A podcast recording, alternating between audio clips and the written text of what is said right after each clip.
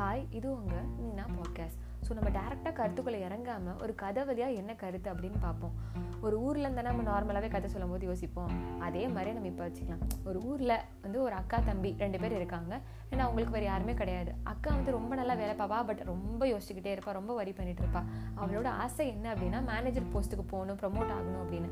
அவள் தம்பி நல்லா படிப்பான் ஸ்கூல் படிச்சுட்டு இருக்கான் ஒரு நாள் என்ன ஆகுது அப்படின்னா இவ ஆசைப்படியே ப்ரொமோட் ஆகி மேனேஜர் போஸ்ட் கிடைக்குது. பட் அந்த டைம்னு பார்த்து ஒரு புயல் வந்து விழுகிற மாதிரி அவளோட தம்பிக்கு வந்து உடம்பு சுத்தமாக சரியில்லாமல் ஒரு சீரியஸ் கண்டிஷனில் போயிடுறான். ஆல்ரெடி இவ ரொம்ப வரி பண்ணிட்டு இருப்பா இல்லையா? ஸோ இந்த டைம் வந்து ஸ்ட்ரெஸ்ஸு ரெஸ்பான்சிபிலிட்டிஸ்னு ரொம்ப கஷ்டப்பட்டு திண்டாடிட்டு இருப்பா அப்படின்னு நம்ம யோசிப்போம். பட் இந்த டைமில் அவள் ரொம்ப நல்லா வேலை பார்த்துட்டு அவளால் அவளோட கம்பெனிக்கு நிறைய ப்ராஃபிட்ஸ் கிடைக்குதான்.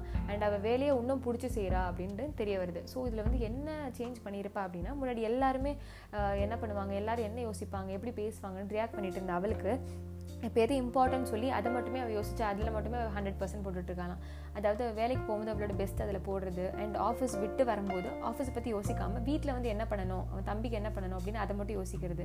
ஸோ இதையே ஒரு சைக்கிளாக பண்ணிகிட்டே இருக்கனால அவள் லைஃப் வந்து ஒரு ந- ஒரு நல்ல ஒரு ஒரு பெட்டர் பிளேஸுக்கு போயிருக்கு அப்படின்னு தெரிய வருது. ஸோ இதில் என்ன கருத்தை நம்ம எடுத்துக்கலாம் அப்படின்னா லைஃப் நம்ம எப்படி இருக்கோ நமக்கு என்ன தெரியுதோ அப்படி பார்க்காம ஒரு மேக்ரோ பெர்ஸ்பெக்டிவ்லேருந்து பார்த்தோம் அப்படின்னா எது இம்பார்ட்டன்ட் எது தேவை அப்படின்னு நமக்கு தெரிய வரும். ஸோ அந்த மாதிரி என்னென்ன இம்பார்ட்டன்ட் நமக்கு தெரியுதோ அதில் மட்டும் நம்ம ஃபோக்கஸ் பண்ணோம் அப்படின்னா சில்லியான தேவையில்லாத சின்ன சின்ன விஷயம்லாம் நம்ம டிஸ்டர்ப் பண்ணாமல் நம்ம ஸ்டாப் பண்ணாமல் நம்ம வந்து அடுத்தடுத்த ஸ்டெப் நோக்கி நம்ம போய்கிட்டே இருப்போம். ஸோ அவ்வளோதாங்க லைஃப் எப்பயுமே ஒரு மேக்ரோ பர்ஸ்பெக்டிவ்லேருந்து பாருங்கள் ஒர்க் பண்ணுங்கள்